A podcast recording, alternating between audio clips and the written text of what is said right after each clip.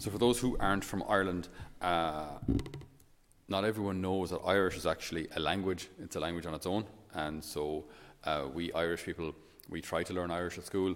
We don't tend to do a, a, a great job. We tend to forget it fairly quickly because we don't really use it afterwards. But in an effort to help us to speak Irish, there are things called Irish camps uh, in places called the Gaeltacht, so different Gaeltachts, uh, Irish speaking areas around the country. Okay, so when I was um, 17, I went to one of these Gaeltachts uh, to, to brush up my Irish, and they're obviously mixed camps, uh, boys and girls there. And uh, sure, look, there was a bit of dancing there as well, the Irish style dancing, and then look, oh, Jim. And uh, I got to know this one girl there. And the camps last, what, are they two weeks? I think it's two weeks, something like that. At the end of these two weeks, anyway, this one girl, uh, I was just talking to this one, one, one girl, anyway, and we were kind of saying goodbye and stuff because it was just coming towards the end of our term there, uh, or our weeks there, two weeks there. And she said, uh, she I'm not, I'm not saying this now, this isn't a boast in any way, but look, you'll see the point in a second. But she said, um, yeah, she said, you know, I'm really going to miss you. And I said, yeah, I'll miss you too. She said, I love you. And I said, no, you don't. no, no, you don't, because you don't even know me. Uh, I mean, like two weeks together, speaking a bit of Irish, like you don't know me. So no, you don't love me. Um, and it's I, that, that thought came to mind reading this, this, this gospel and this reading, because there are two things here that we will try to tie together. So, um, Romans 8 28. We know that by turning everything to their good, God cooperates with all those who love Him, with all those He has called according to His purpose. So, um, that, that line that needs a little unpacking. We know that by turning everything to their good, God cooperates with those who love Him. So, God can turn things to the good when, when we love Him. Because if we love Him, then we're being, hopefully, we're listening to Him, we're being directed by Him. So then He's able to turn the situations in our lives to good. It was something that we here in Holy Family, we weren't 100% sure if we were going to have a midterm break. There were just some issues that, that might have meant, that might have made it impossible to have a midterm break. You know, and um, there was one or two who said, I don't care, I'm going anyway. I'm going anyway. And I said, no, it doesn't, it doesn't work that way. But also, like, do we believe? Do we believe that if the Lord, for whatever reason, takes the midterm break from us, that that would have been best? That He could have brought something good out of that? Or now that He has granted us the midterm, that He can bring good out of that? Do we believe like that in all of these also difficult circumstances of our lives? And there can be, there can be very many.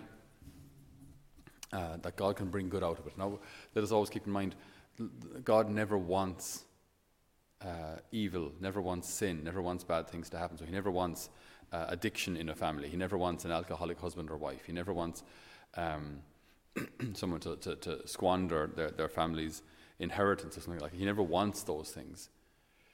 But can he bring good out of them? There's a kind of a conditional answer. the answer is yes, he can, if if we love him, if we love him. Because if we don't, then very quickly something goes wrong and we blame him. And then the little faith we had either is annihilated or is very much harmed, diminished.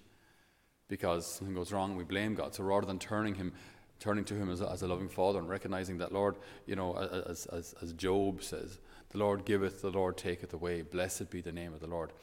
Can I really say that? Like, if I lose something that, that I wanted, or if I fail in something that I wanted to succeed in, can I really say, Lord, you give, you take away, blessed be your name?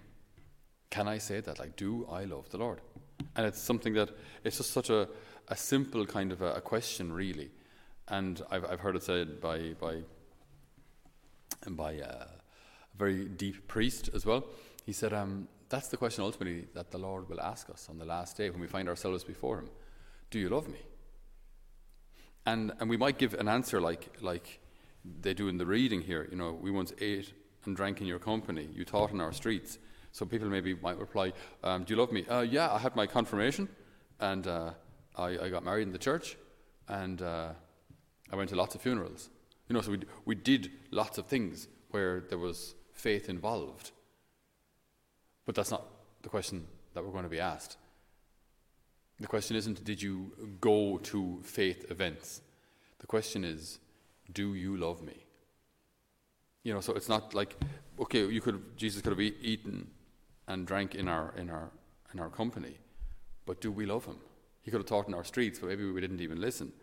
We could have received sacraments, but because they were milestones in our lives, they marked certain occasions, not because we actually wanted the grace of the sacrament. So it's all back to, to, that, to that question Do we love him? And for us, for us Irish, I think anyway, we're really not good at answering that question positively. We think the answer to the question, Do you love me? is I believe in you. But that's a different question. Like for like for Irish men especially, to be able to say with, with conviction, without sounding sentimental, you know, I, I love God. I, I, I do. I love the Lord. That's hard. That's very, very, very hard for us. I don't know. We think it's too. We think it's too sentimental, or we think it's too. I don't know. Maybe weak. But we find that really, really difficult. But if you look at the enthusiasm and the zeal, for example, that Muslims have talking about God, you know, God be praised. They'll, they'll say no problem. Inshallah. if you ever go to Muslim countries, you'll see it written on their taxis and all sorts of stuff. They, they, they praise. They have no problem saying praise God all the time. Can can we say it? can we say, Lord, I love you? Because if we do, it it changes everything. Okay, so it changes everything here on in this life, because then it means when the difficult experiences occur, and they will, they will, the Lord can turn them into something good. I was even talking to someone recently about how it's good that the Lord gives us gifts, gives us abilities, okay? But it's also good that eventually, at some stage in our lives, we begin to lose those abilities. So, like, the Lord needs people who are capable and people who are leaders and people who are uh, talented and gifted. Great. But there comes a time when it's, it's good then that we learn to give those gifts back so that we know that they were gifts, that we know that they, they weren't manufactured by us, but they were given to us. So we use them, we build up as we can, and then we return them. So that way we learn to rely entirely on God. That prepares us for heaven. So it's actually a good thing that in our later years, or, or whenever it may be, but it'll more than likely happen in, in, our later years if we make it that far, that the memory starts to fail, the body starts to fail, um, the abilities, of singing, organizational, whatever it may be, all these kind of things will begin to fail. So you learn to give them back. You learn then to, then to rely on God. So the Lord turns all things to the good for those who love Him. If you don't love Him, though, and as you start to lose these things, you'll say, you know, you know you'll, you'll curse old age, and you'll maybe curse God and curse everything for, for everything becoming so difficult. But then there's even a, a bigger picture, and that's the question that they asked the Lord, will only a few be saved? And he said, try your best to enter the narrow door. Because I tell you, many will try and will not succeed. So when we learn to live, when we learn to love the Lord here, then when, when we knock on the door and say, Lord, open up to us, then he, he won't say, I do not know where you come from. Because he will know our hearts and, and, and we will know his we will know His.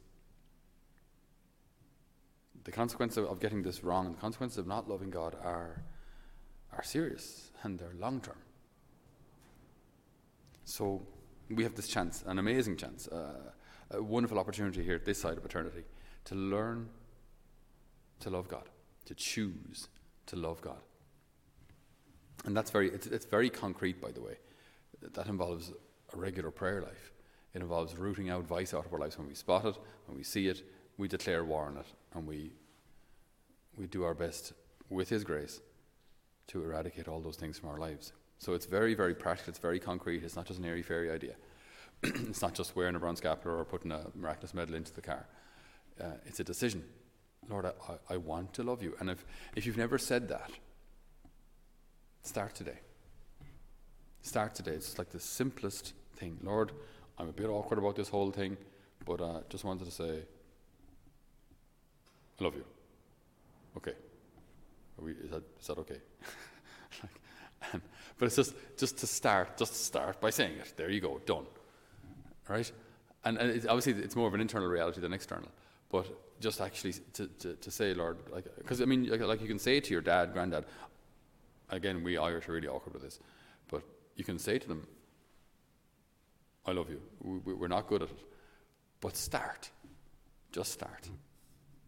Start putting that love of God into your day and making it very, very concrete. And then we will see two things. We will see how God turns all things to the good. God will turn all things to the good in our lives. And we will also see how, when that day comes when we see Him face to face, we will know Him. And so we ask the good Lord now to guide us each day into an ever deeper love of Him. Amen. So, dear brothers and sisters, thank you so much for joining us for uh, this homily via YouTube, via our live stream, or via the various podcasts. Uh, thank you so much for, for being part of our extended family, uh, wherever you may be. Uh, if these have helped you in some way, if they have they've blessed you, if they've helped you uh, in your faith in some way, in order to uh, facilitate our mission and, and, and, encourage our mission, allow our mission to continue, you might consider maybe donating towards Holy Family Mission, towards our formation of our young people here in uh, a place near Clonmel uh, in County Tipperary in, in Ireland. So if you wish, you can do so through our website, holyfamilymission.ie, and there's a donate tab there, and we greatly appreciate any help that you can give us. Obviously, we'd be delighted for your prayers as well. Please do pray for us. Uh, this is not just a battle against flesh and blood, but also obviously we're engaged in a whole spiritual battle here as well. So we need your help uh, on the spiritual front as well as on the material front in order to, to uh, allow our mission to continue. So thank you so much for your, for your generosity and for your support. And be assured of our prayers, especially on Wednesday when we offer our Mass and our prayers for all of our friends and benefactors. So God bless you, and we'll hopefully see you or hear you uh, on a future podcast or homily. God bless.